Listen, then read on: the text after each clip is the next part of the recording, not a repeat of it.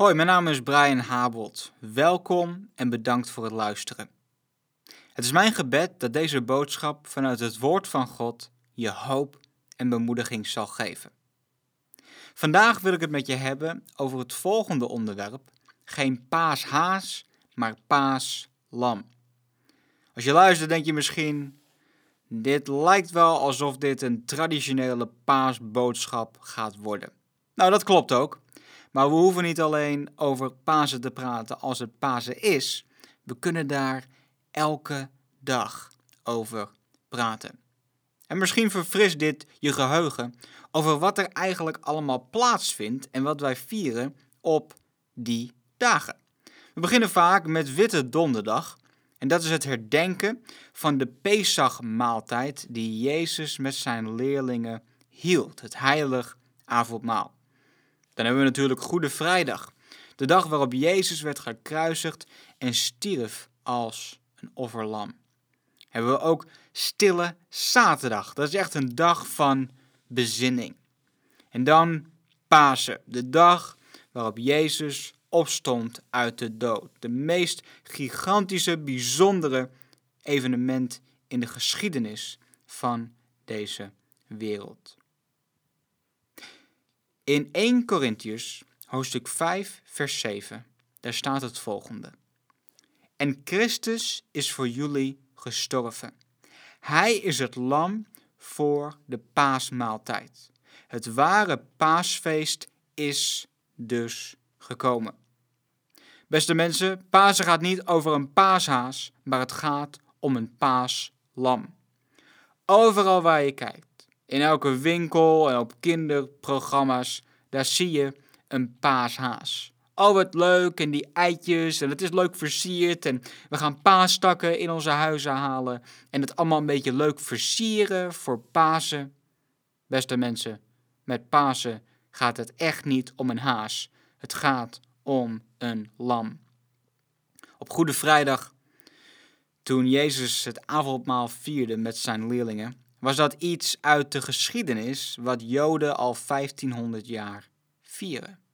Het ging daarom het lam dat geslacht was in Egypte en het bloed werd gesmeerd op de deurposten van de Israëlieten. Het was een teken dat God de Israëlieten bevrijd had van de slavernij van de farao. Maar Jezus die gaf er een nieuwe betekenis aan. Dat door zijn daad aan het kruis God nu de wereld redt van de slavernij van zonde en van dood. En het was een vrijheidsmaaltijd. Het was een grote viering waarin Jezus het offerlam werd in deze gebeurtenis. Nou, wat gebeurde er allemaal tijdens deze nacht toen Jezus aan het kruis ging? Wat vond daar allemaal plaats? Nou, Judas kwam eerst met de soldaten, een van de discipelen, die verraadden Jezus. Ze waren gewapend en ze droegen fakkels. Jezus vroeg aan hen, wie zoeken jullie? Jezus van Nazareth, zeiden ze. Toen Jezus zei, ik ben het, vielen ze allemaal op de grond. Simpelweg omdat Jezus zei dat hij het was. Zoveel kracht zit er in de naam van Jezus. Ook voor jou persoonlijk, voor jouw familie, voor jouw situatie, voor hetgeen waar jij mee zit. Er is kracht in de naam van Jezus. Maar Jezus gaf zichzelf vrijwillig over, omdat dit moest gebeuren. Petrus die greep nog naar het zwaard en hij hakte het oor eraf van een soldaat. Maar Jezus pakte dit oor en hij genas hem. Toen werd Jezus gebracht naar de hoge priester Caiaphas. Samen met het hele Sanhedrin probeerden ze een valse getuigenverklaring te krijgen om Jezus te kunnen doden. Maar ze konden helemaal niks vinden, want Jezus is zonder zonde. Ze spuugden op zijn gezicht en ze sloegen hem. En uiteindelijk werd hij veroordeeld vanwege godslastering. Hij zei namelijk dat hij de zoon van God was. En dat was hij ook. Maar dat is hetgene waar hij uiteindelijk op werd veroordeeld. De volgende ochtend, dat is dus vrijdagochtend vroeg, brachten ze Jezus voor Pilatus, de Romeinse gouverneur van Judea. En bij de ondervraging gaf Jezus geen antwoord op zijn vragen. En hoewel zijn vrouw hem had gewaarschuwd dat deze man onschuldig was, gaf hij hier geen gehoor aan. Hij stuurde hem naar Herodes. Maar Jezus gaf ook hem geen antwoord.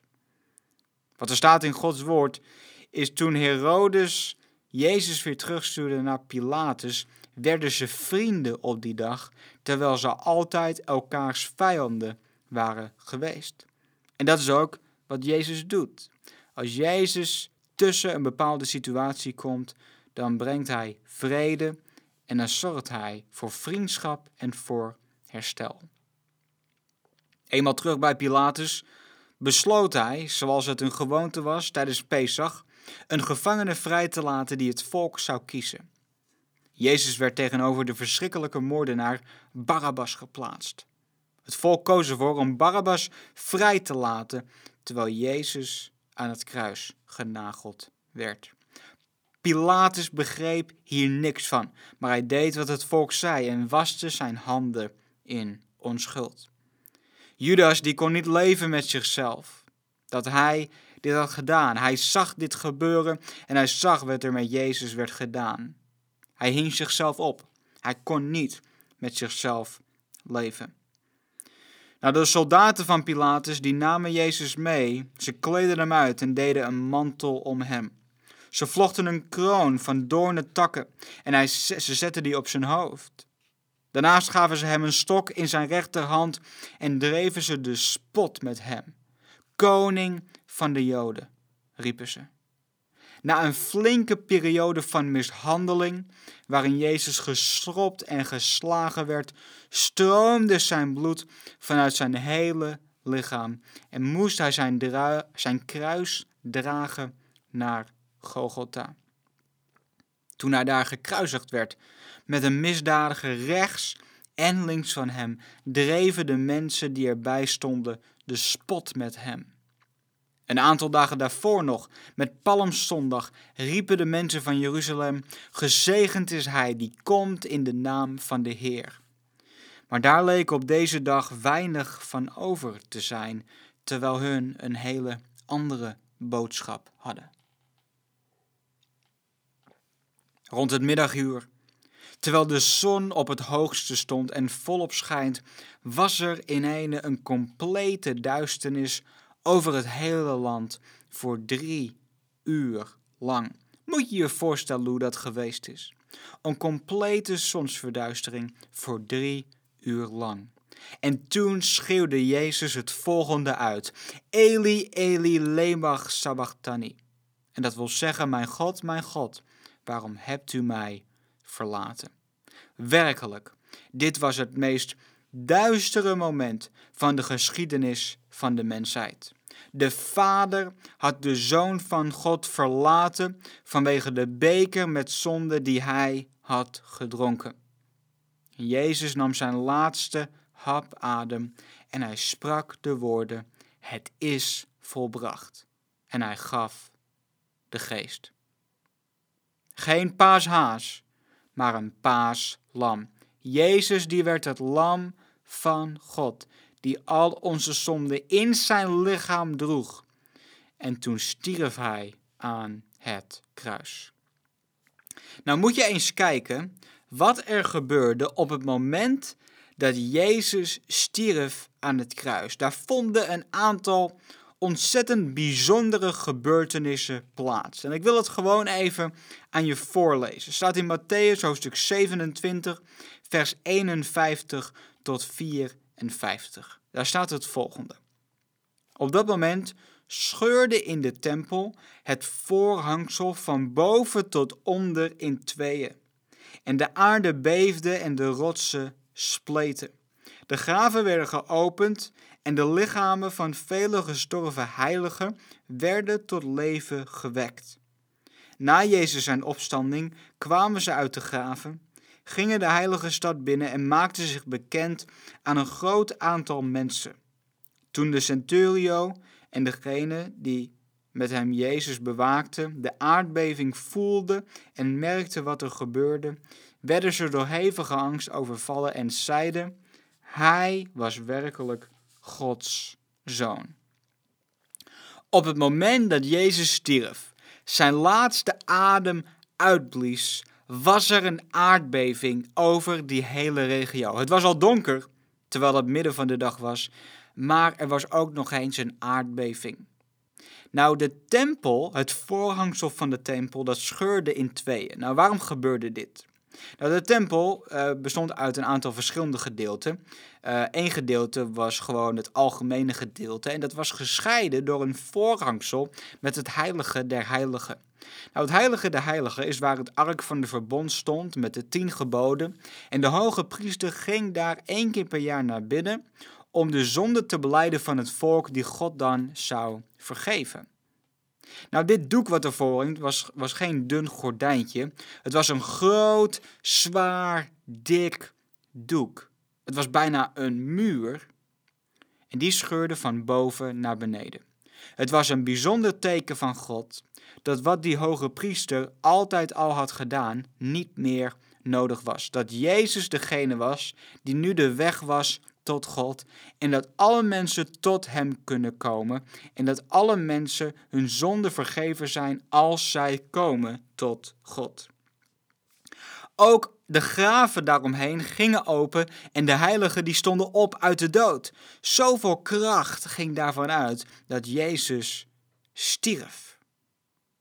En natuurlijk de soldaten die Jezus hadden mishandeld, geschopt en geslagen, die zeiden toen dit was gebeurd, werkelijk, hij is Gods zoon.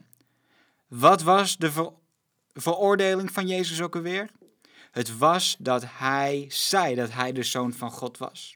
En hier zeggen die Romeinse soldaten dat hij dat inderdaad, inderdaad was. Ze erkenden wie hij was. Jezus werd in het graf gelegd. Zijn wonden werden schoongemaakt, in doeken gewikkeld en het was stil. En de grote steen waar deze soldaten voor stonden, die moest daar voor dat graf werden gelegd. En het was een zware steen. Een aantal mensen, een aantal soldaten waren daarvoor nodig om die daar te krijgen.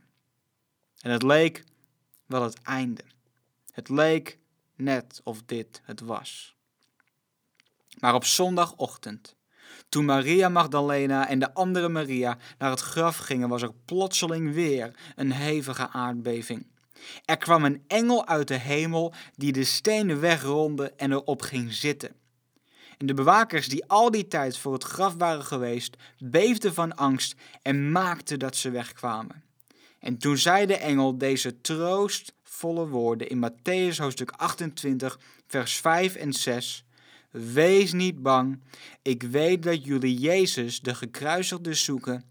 Hij is niet hier, hij is immers opgestaan zoals hij heeft gezegd.